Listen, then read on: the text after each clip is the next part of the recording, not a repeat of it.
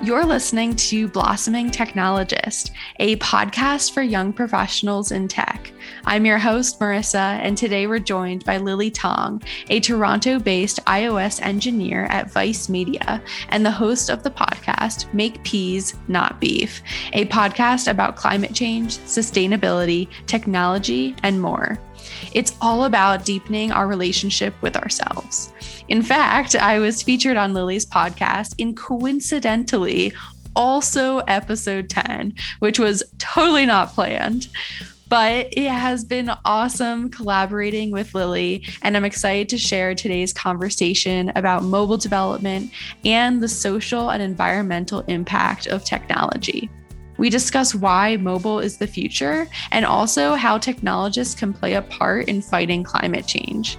One thing to note is that there are a few moments here and there of choppy audio due to some technical difficulties. I apologize in advance and I hope it doesn't take away too much from our conversation. Without further ado, let's get started. Lily, it's so great to have you here. I would love to start with what led to your interest in the tech industry. So, actually, funny story. I sort of followed a similar trajectory as you. It all started with playing Neopets when I was around 13 and 14. And literally, like, I would come back from school and then I would log onto Neopets and then I would start creating web pages in HTML because Neopets had all these tutorials for teaching users how to create web pages. Because I had this like 800 person guild. Like, in my head, I was a career woman and my full time job was not school, it was to manage that guild after school. So, yeah, I learned how to uh, make websites using HTML HTML. So that really got me interested. It was kind of like an intro to coding. And then when I went to university, I studied software engineering at McGill University in Montreal, that's in Canada. So the funny thing is, when I first went to college, I actually got in for the life sciences program. But you know, after a series of daunting four hour long biology labs, I decided that was not what I had in mind for a career. And instead, I took an introductory computer science course. And wow, I was completely blown away because I was like, I'm writing this program that is so much smarter than me and it can execute all these different tasks. So I immediately switched majors into computer science. So to me, tech is exciting and versatile due to its ability to solve a wide range of problems, from fraud and spam to Netflix recommendation to molecular quantum modeling to online dating to even large scale ride sharing like Uber. You know, the potential is limitless and I wanted to be part of that. Yeah, that's so cool. I always find it so interesting to hear how people got their start in tech. And I love that you went from like Neopets to taking an introductory computer science course and then like realizing the potential of it and that leading into your career. And so right now you are an iOS engineer at Vice Media. And I'm really curious, why did you decide to pursue iOS development? Actually, funny thing is, I studied software engineering, but right out of college, I actually worked in consulting for a year. But then I quickly realized, you know, like I'm I'm not a corporate person and being dressed up in a suit to go to work every day, like that was just not my thing. So I wanted to pivot back to software engineering and I was looking for jobs. And now I know that, you know, you can either choose between front end development and back end development. But I've always wanted to do mobile development because I think mobile is the future, right? If you look at statistics, over 50% of all of internet's traffic is now on mobile. And there's a saying that goes if your website is not mobile friendly, it's pretty much dead. And like Google is going to rank you very low in the search index. So that's when I really wanted to become part of this mobile movement and, and, learn the latest technologies because mobile is probably the most relevant platform. And this is how people consume data nowadays. It's so wild that mobile is now the thing because, like, even like 20 years ago, like smartphones, did they even exist back then? uh, not. so, like, how did you actually start in iOS development? Did you take a course or um, like find a job right away in it? Yeah, great question. Here's the truth. I never learned iOS development in school. Like in school, they taught us, you know, Java, Python, like the basics. But iOS, you use Objective C and Swift, right? Like those are the programming languages you use. So that was never taught in school. So I actually took some Udemy courses. It's funny how I got a degree in software engineering, but then I took a Udemy bootcamp in iOS development. And then with that, I sort of applied for uh, jobs in iOS. But I have to say, so how it works for most companies is you apply for a generalist software engineering position. And then someone from the tech department, like a engineering manager, will interview you, and they will interview you for like algorithms, data structures. You go through the standardized software engineer interview, and then once you pass that, they give you the choice of specialization. So in my case, I said please specifically put me on the mobile team. I, I want to learn mobile development. So once I passed the generalist software engineer interview, uh, luckily enough, it was the VP of engineering of the startup at, at Tulip. That's where I first worked as an iOS developer, interviewed me, and he really liked me. And to this day, I thank Colin because this guy allowed me to make a career transition from working as as an unhappy consultant to um, a very satisfied iOS developer. That's incredible. I, I feel like it's often people have like a person who just gives them a chance or believes in them, and that leads to all these different avenues. And like, look at you now. yeah, totally. I agree. Like, there are a few pivotal moments in your life, and if you miss those opportunities, then you miss it forever. Well, I'm sure more opportunities will come by, but you got to you got to be able to recognize it and seize it. Yeah. So like what makes mobile development unique compared to say web development so, you know, obviously, if you look at a phone, the screen is a lot smaller than a laptop, right? There's a lot of things you can fit into on a laptop screen that you cannot with mobile. So, the, the UI and UX experience, the, the process of designing the mobile experience is completely different from laptops. With web development, you're using a keyboard and you're using a mouse to navigate on a website, right? With mobile, users they're going to scroll using their fingers. It's all about leveraging the gestures that are built in with the mobile device and also interacting with your phone's operating system like leveraging push notifications for example to push out the latest content to your users. And how does that tie in with your application so you got to understand the application lifecycle because at any point your application could be given the boot like if there's not enough ram the operating system will like force your app to quit. So there are a lot of special behaviors that just basically don't apply to web development that you have to consider when you're developing apps for mobile. But another thing is, you know, other than like big screen small screen is the most obvious.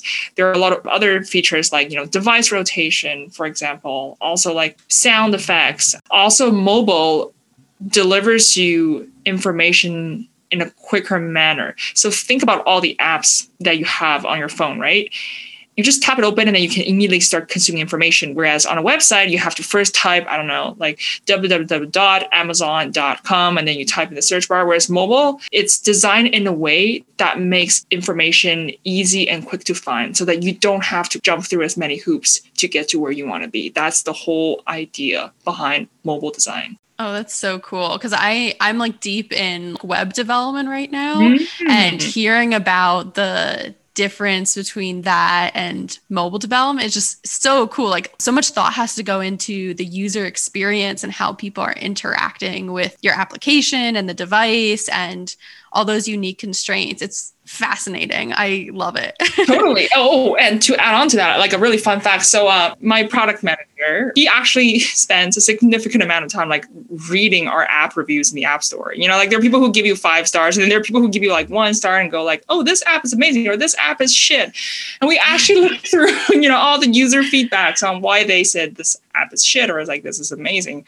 And we actually go through each and every one of those comments and based on their suggestions we sort of tweak our user experience because of the built-in feedback system. And because apple has a very stringent review process for your app it's not like a website you can just put anything out there right? You have to go through like an app store review process. Someone like physically checks your app to make sure it's okay and that you're a legit organization. So i would say there's actually a lot more scrutiny for mobile development Hmm. Yeah. And I, am even thinking like mobile development, you do have to build for like specific screen sizes, stuff like that. And sometimes the stuff I do for web development, you kind of have to consider mobile devices and laptops. Like obviously we like to build for laptops and desktops mostly, but if people are viewing your website on their phone, like if it's not good, they're just not going to go on your website on the phone. Exactly.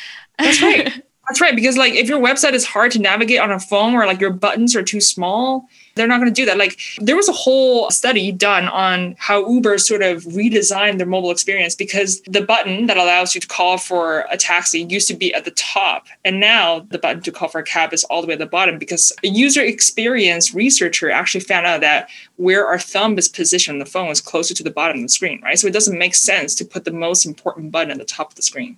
So you see like small details like that matters in mobile development.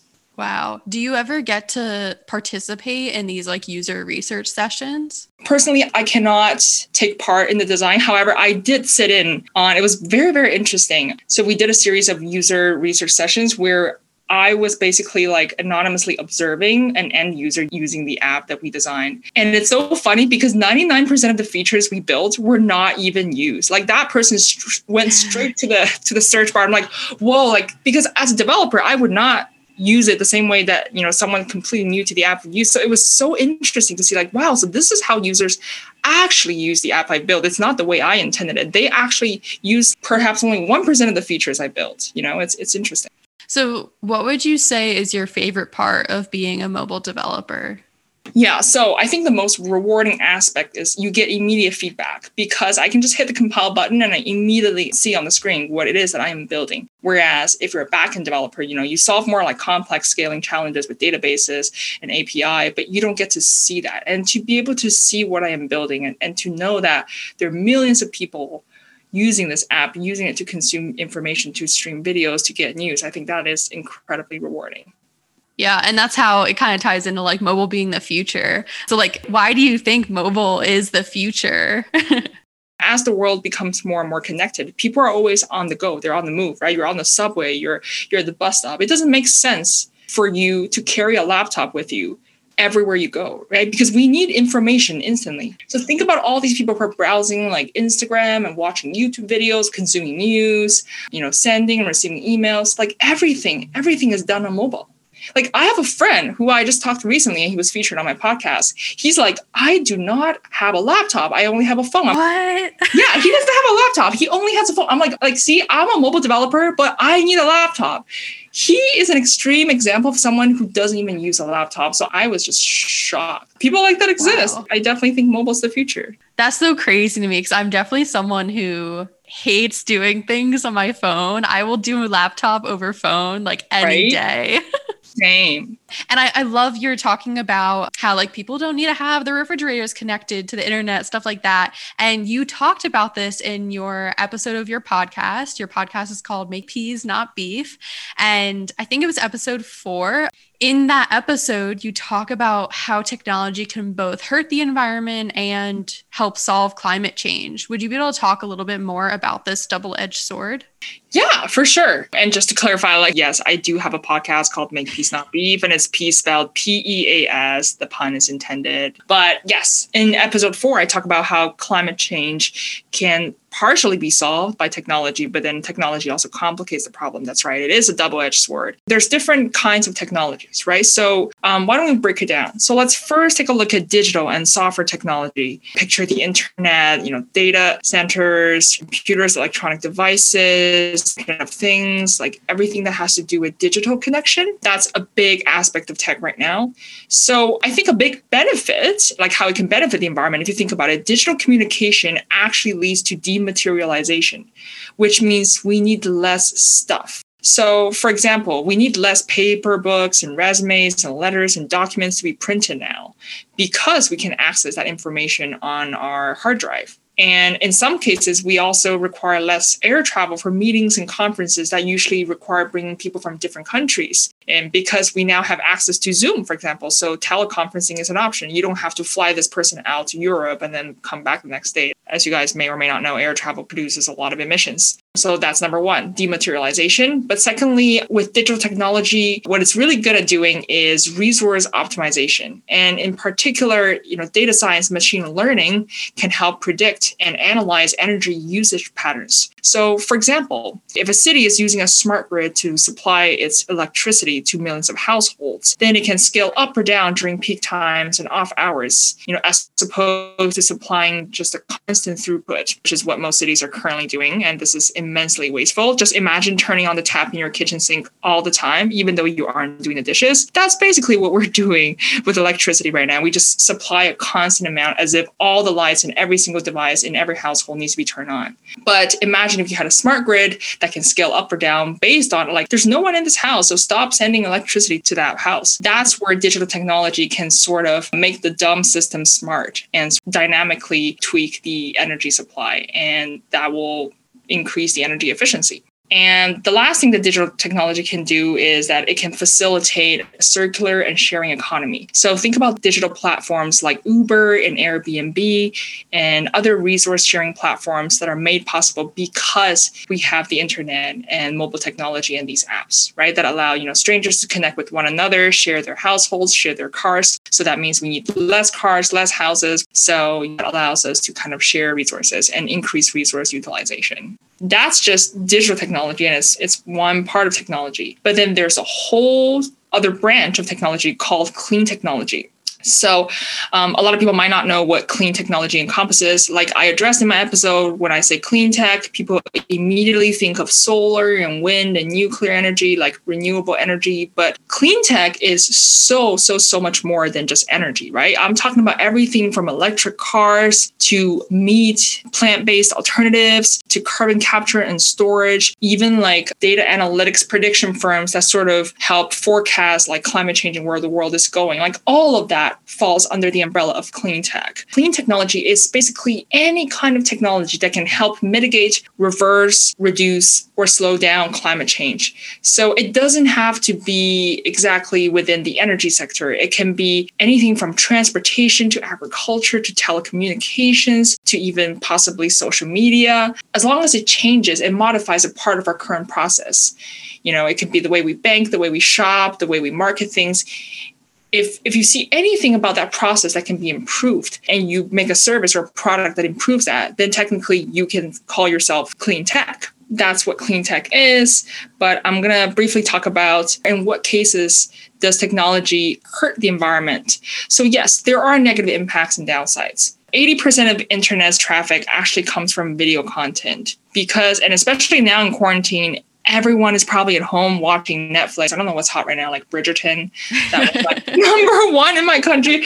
So everyone is like, you know, cooped up at home watching YouTube videos and Netflix. And video content in general is the most energy intensive out of anything you can possibly do on the internet, maybe other than gaming, like live gaming, that is extremely energy intensive too. Could you kind of break down what you mean by like, why is that energy intensive? For sure. So think about it, right? When you're watching a video, like what is a video consisted of? A video is just a stream of images, right? Like there's probably like 24 to 25 frames per second. So if you guys have ever seen a GIF, what is a GIF? A GIF is just a sequence of images animated together, right? So that's basically a video, except the video is like a hundred times longer than a GIF. So think about it. There's 24 frames per second. And then let's say you're watching this hour long Joe Rogan interview on YouTube, like I don't know how many frames that is, probably in the millions. And then each frame is an image, right? So you got to encode that information in binary. So each image is what, like maybe 50 to 500 bytes depending on the resolution of the screen. So if you think about it, that that is a lot of information that has to be encoded in a video. And usually like a video can range anywhere from like one gig all the way to a thousand, depending on the length of your video and the resolution. So it is extremely not only energy intensive, but also resource intensive, but it also like takes up a lot of space in the cloud. And every time you stream that video, you got to download it. Like the data, like a server's got to supply that information to you through a content delivery network. Wherever you are in the world, you got to download that information from a server that is hosting a copy of the video. And then that downloads to your computer and then you watch it and you stream stream it. That is why video content, whereas opposed to a website, most websites are probably just text based. So you're just scrolling through text. You don't have to download as much information from a server. It's so interesting to think about that though, because it's it's just such a normal part of life to like watch a video or look on a website. You never think about like, oh yes, like your laptop is plugged in and that's using energy. And that energy could be wind, but it could be gas or it could be oil or whatever it might be. And like also the content that you're actually downloading, like that has to come from somewhere else and that's hosted in another like it's it's this whole spiral of like energy is being used constantly by all these devices we're using. Absolutely. And and to your point, like we're not conscious, but everything we do, everything we do in this life has a carbon footprint, right? Like even a Google search produces 0.2 grams of carbon dioxide. And the crazy thing is, like annually, the global emissions from Google searches alone is about 3.4 million cars. Just imagine, like, what else? What about emails? What about videos? Like, I don't, I don't even want to start thinking about it. I'm quoting these statistics from a wonderful book I read written by Tatiana Schlossberg called Inconspicuous Consumption. And I believe she's the granddaughter of JFK, but now she's an environmental journalist. That's such a fun fact. but I think everyone should check out that episode of your podcast because you broke this down even further. I was literally awestruck at just like, wow, like everything. Like you even talked about how like one thing you can do to reduce your carbon footprint is deleting old emails. And I am so guilty of keeping every email. And I was like, oh man, I feel so guilty now of my like thousands of emails I have Dang. on my account. It has to be stored somewhere on the server. And as long as that server is running 24 7 posting that information, that's going to consume energy. Totally. It's so crazy. So, we talked a little bit about what people in general can do about their negative impact with the technology they use. But how can technologists who are building this technology be more careful about this negative impact? I love this question because contrary to popular belief, you don't have to be an environmentalist to have an impact on the planet. no matter what your job is, you know, you will have a direct or indirect impact on climate change with the work you do. So, for example, let's say you're a software engineer, you're a software developer working for a startup or company, whatever. I want you to think about code efficiency and I want you to think about whether or not the way you've architected the software is energy efficient. And also for people like me who hit compile every other second, like, is that really necessary? I just wrote one line of code and now I'm just going to recompile it again. Because every time you compile, that's going to tie up the CPU's resources. I mean, in the grand scheme of things, it's probably minuscule. Imagine if all the software developers in the world wrote code like that. The code is extremely long and not efficient, compiled like every other line. I think for software engineers, definitely think about code efficiency and how you design your software in a way that it consumes less energy. And you know, if you're a hardware engineer, then for sure you're a lot more familiar with just in general energy and CPU usage and maybe also the choice of you know materials for semiconductors. Or if you're a material chemical civil or a mechanical engineer then you have a more direct relationship with like material extraction usage disposal and you have a better understanding of material life cycle right? So think about you know what kind of materials are you choosing to build this bridge to build this robot? And like all of these things should be taken into consideration and I'll give you an example like Tesla, right? They are probably the biggest manufacturer of electric vehicles right now, or, or the most well known. And they employ like a wide range of technologists, everything from software to hardware to material engineers, probably to also environmental engineers. And now they're sourcing their own lithium for their batteries, like probably also material engineers and mining engineers. So that's a wide spectrum of people working on the project. And of course, there's a, pun- a bunch of product designers and project managers. And every step along that chain, someone can do something to minimize the environmental damage. Um, and I'm sure Tesla's big on that because that's that's the whole mission of the company. But what people don't often realize is that their job actually has an environmental impact. So I'll, I'll quote this really interesting study that I read of how designers, like web designers, can make a huge difference in CO2 emissions just by changing a tiny feature on YouTube. I'll give an example, right? So suppose you're you're watching YouTube in, in a Google Chrome tab it's a music video, but you're not watching the video. You just want to listen to the music. So then you open a new tab and then you go do something else. But then the YouTube video is still playing in a background tab. Now, that is extremely energy intensive. However, if the web designer just made a small change and switched the mode from video to audio only when you're streaming it on a background tab, that will cut down CO2 emissions drastically. Yeah, that's amazing. I have never thought about that, but I actually thought you were going to say, you know, how like YouTube auto plays the next video. And I feel like that's also very energy intensive because if you're not like paying attention, it downloads that video so that you can watch it. And then you realize once it starts that you don't want to watch that video. So, I kind of want to dig in a little bit more about climate change because I know you're extremely passionate about it.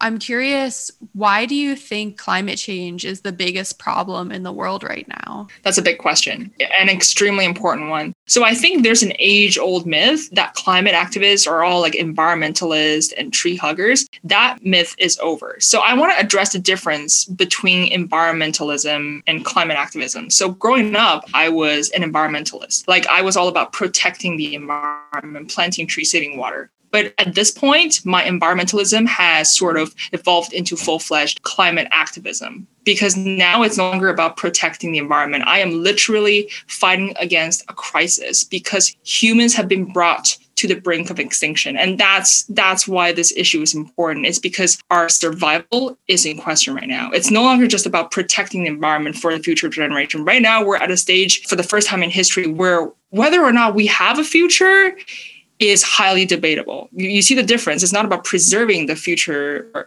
preserving the planet for the future. It's about do we even have a future? Because I'm not even sure. I cannot say that with confidence right now. So, climate is a truly multifaceted and global issue. This is no longer just a problem for environmentalists. This is a global issue that everyone needs to pay attention to. And I mean absolutely everyone from policymakers to entrepreneurs to tech professionals to social scientists to economists to doctors, lawyers, actors, musicians. Everyone needs to focus on it because everyone can take part in it because we as humanity are being confronted by this massive, enormous challenge, possibly an existential barrier, one that we have never encountered before. And it is coming our way so, so, so fast, which is why I launched my podcast because most people don't even realize the severity of the problem. But I personally have read so many books throughout my life on climate change and of course naturally being an environmentalist at a young age so it, it just evolved into that but we have 10 years left to act before the planet irreversibly becomes uninhabitable by humans, possibly by 2050.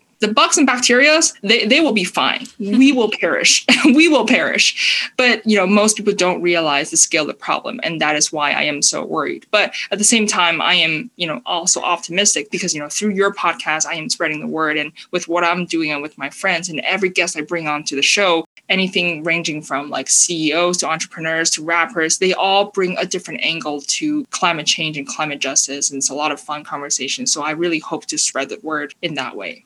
Yeah. And when you mention all the roles that people have, like policymakers need to care about this, musicians need to care, economists need to care, all that, deep down, like we're all just humans and we need to care because we live on the earth and that is in question.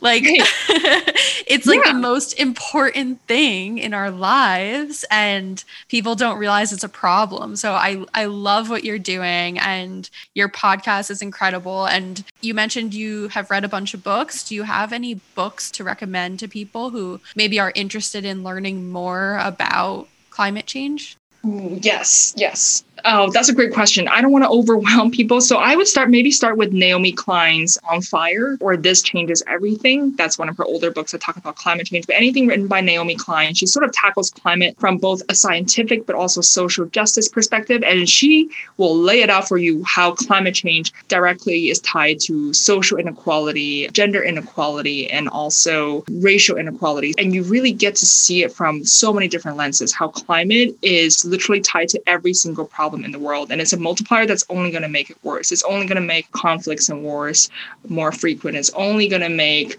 inequality even more egregious. So, this is why we need to address this issue right now because no matter what cause you care about, it's probably only going to be worsened by climate change. Oh, yes. so, since this podcast is mostly for technologists, what can technologists do right now to help fight against climate change? Of course. And I'm so happy to speak to an audience who are so interested in technology because I think technology is one of the biggest sectors that, that can have an impact on climate change. So, mark these words climate tech will become the fastest growing industry to be ever witnessed in human history. Because if we don't do this now, we are screwed forever.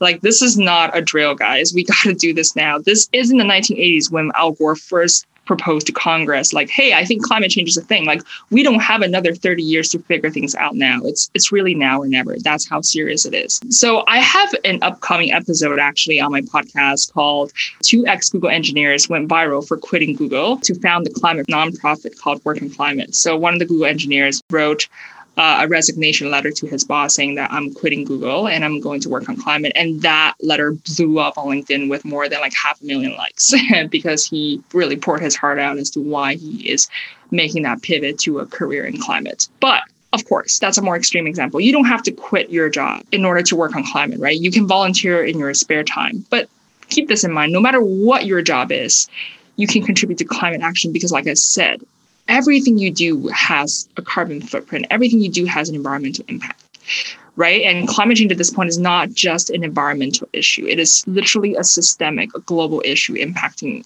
everything from environment to economy to equality to wars and conflict. But of course, technology is a big part of it. No matter what your job is, you can contribute to climate action either directly through your job or indirectly outside of work. So remember that climate change is no longer just an environmental issue, right? This is literally a systemic global issue impacting everything from the environment to the economy to equality to wars and conflicts in the future to technology to literally like the fate of humanity is in question right now. So anything you can do to help and volunteer would be great. So for for software developers who are wondering like, "Oh my god, like this issue is so important. I really want to work on it." Well, I really suggest well, you look into this organization called Work on Climate that the two ex-Googlers have found because this is an organization that actually brings in people all across not only the tech sector, although that is where it's most popular right now because the, the two people are from Google. So like they brought a lot of people from the community to this nonprofit. But it's basically brings all the talents across the world to solve climate change together and there's a slack channel for that. And there's so many different like different kinds of projects going on right now with like you know forestry and carbon offset. So a lot of software developers from like maybe google facebook all these esteemed tech companies are volunteering a lot of their free time to work on these climate related projects. So just because your work does not directly involve climate doesn't mean you cannot you know use those same skill sets that you would normally apply to work and work on a nonprofit gig in your spare time. And the other thing is like if you're an engineer at a company, you're like, what can I do? I really want you to look at the processes that are in place at your company, whether it's in the way that you go about project management or the way just organizational operations. And if you see anything that you can optimize or bring up to your manager, you should have that talk with your organization. You should show them that you're concerned. You should stand for climate. And and I'm I'm sure in most cases the organization would, would be more than happy to hear your feedbacks. So technology in itself is not the end all be all solution to climate, but I think the key takeaway for technologists is to focus on energy efficiency and simplifying processes, no matter what you're working on. Yeah. And it's really incredible how like technology is just a tool to use to fight for causes like this. You're so passionate about climate change and you have this background in technology where like now you are educating others about what their skills and technology can enable them to do to help solve this crisis and really amplify how how important it is. I have one more question about climate change and then I kind of want to jump into your podcast. So like what are some companies currently doing to fight climate change? This is my favorite question. I love talking about positive examples that we all need more of in this world. Okay, let me get started. The most obvious one is obviously Tesla, right? Like Elon Musk, his entire life is sort of like revolved around like preventing humanity from collapsing from an existential crisis. So his entire mission through everything that he does with SpaceX to Tesla with Solar City to Hyperloop is to basically save humanity from a climate catastrophe and then he's also got a plan B. He's like, well, like in case our planet goes to shit, well, that, that's why I'm building SpaceX. We're all going to Mars. he's doing a lot of work, not only in electric vehicles, that's what he's known for, but he's also doing a lot of work in aerospace research as well as um, solar energy research. So the reason why he and his brother founded Solar City, that's his other startup. Yeah, this guy, he is like the CEO of five startups. I don't know how he spends his time, but his end goal was to have set up these like free solar charging stations for all Tesla cars. And then Beyond Meat is another another really big emerging company. So people are confused because they're like, wait, why is this climate technology? Oh, hell's yeah, 100% it is. Because it is a meat alternative company. And if you didn't know this, you should go listen to my podcast. I explain it. But cattle consumption alone, I think, contributes to like 10, 10 to 15% of global emissions just from uh, because all that methane is being trapped in the atmosphere and that sets off a cycle where more and more greenhouse gases are trapped. And that's, you know, accelerating melting of the ice caps, of course, as you might know. So any meat or dairy alternative company any solar, wind, nuclear fusion, renewable energy company, any of these clean tech companies, and even clean tech venture capitals, like investors who are investing in clean tech, like they are all actively doing something about climate change. And there are more and more clean tech venture capitals in, in Silicon Valley because I hear all these podcasts talking about like all the biggest investors right now are betting their money on sustainable clean tech. It's coming. So Stripe is this very, very quickly growing, probably one of the biggest fintech startups in Silicon Valley. And the fantastic thing is that the the CEO of the company, he is extremely passionate about climate. So he actually started a climate initiative called Stripe Climate that actually sets up like a couple of million dollars every year to just invest in climate technology and projects. And the funny thing is, their whole recruiting team, I just saw like they started posting out positions related to climate. At first, I was really confused. I'm like, wait, I thought you were a fintech startup. Why am I mm-hmm. seeing all these positions for like climate, like project manager? Like they're actually growing a whole department because I think the head of the company is really determined to tackle this challenge. And Stripe is like probably one of the biggest, biggest leading companies in Silicon Valley in the fintech space. So the fact that they did this just made me so happy. But not just Stripe, right? Like even Google. Google's is more like an undersold victory, but Google actually did a lot to offset all the emissions they have ever put out. And actually by 2018, Google became 100% renewable powered. So think about it. Google's a huge company, right? Think about all the data centers they own, like all these Google searches that they have to handle every day, all these servers hosting content. For for the company globally to be 100% renewable, that is a tremendous undertaking. But I know Google is committed, and two people are so committed. In fact, they quit Google to found their like. And from what I've heard from them, you'll hear in my episode, but apparently within Google, there's like a hundred different climate projects that Google engineers are just dedicating their spare time to work on. Yeah, and then there's Jeff Bezos from Amazon, which announced that he was launching a $10 billion Earth Fund to solely be dedicated to climate technology. So I have hope because I definitely see a movement in Silicon Valley. Like so many people care about the planet. And all these CEOs are like, well, shit, like if the planet is going to shit, that means our business will no longer exist anymore. So they're really aggressively doing something about it now. That's the motivation. yeah, right. It's like, oh my God, we're not going to make money anymore. We better fix this now. Exactly. hey, yeah, that's awesome. I mean, it's so cool to hear these companies doing stuff for that. I know before we were talking about all these things, like even doing a Google search, like that has a negative impact, which it still does, but at least we know that it's 100% renewably powered. This is so awesome. I want to talk a little bit more about your podcast in case people are not yet convinced that they need to listen. I love your enthusiasm for it. And I love how you are so solutions focused on your podcast. You're really thinking about the ways that you can impact the world, educate people about technology, about climate change, and you decide to take matters into your own hands by launching it. So, I am interested in knowing how did your interest in both technology and climate contribute to creating your podcast, Make Peas Not Beef?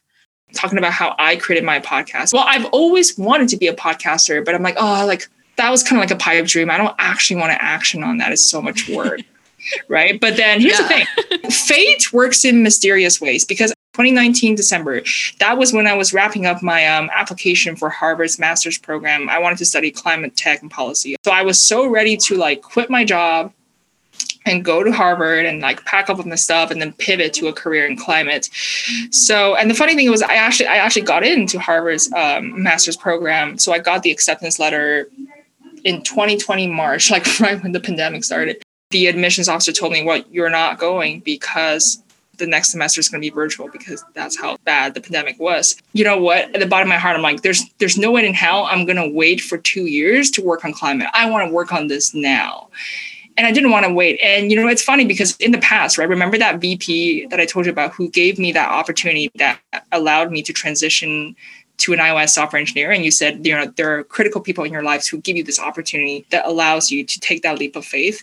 And in this case i realized this time around that person is me. It's no one else but myself. And i am going to create that opportunity for myself because i want this so badly now. So at some point your passion sort of you know outweigh your inaction and your hesitation and all the fears that's holding you back. Because if this is a problem i truly care about so much then what is really holding me back from doing this? So yeah so i took a chance on myself and then i launched a podcast. I am committed to growing this not only because i see this as my brand and identity but more importantly i really want to do everything i can to to save humanity before it's too late You said, I am going to create this opportunity for myself. Ooh, I, oh, I got like chills. So oh. good. I'm so excited. And maybe you don't have that many listeners now, but you will. What kinds of topics do you cover in your podcast? So, my podcast is called Make Peace Not Beef. So, I actually cover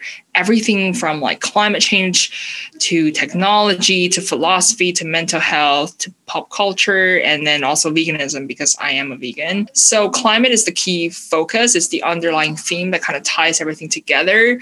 But I deliberately not include like climate or sustainability in the podcast name and i wanted to keep it lighthearted because i didn't want to preach to a climate choir right like if if my podcast was called like save the earth or something then only environmentalists are going to find my podcast and listen to it which is why i've actually decided since the inception to actually expand the scope of the topics i cover but the common theme for each is climate change. So, for example, in future episodes, I'm actually going to bring on one of my close friends. He's actually a rapper. And in that episode, we're going to talk about like racial injustice and also Black Lives Matter and also climate justice and kind of from a very different artistic lens, like how climate change is sort of tied to all these other issues that people don't normally associate climate change with. And I might even do a rap freestyle on that episode. So, I'm really trying to be creative here. oh my gosh, I'm so excited.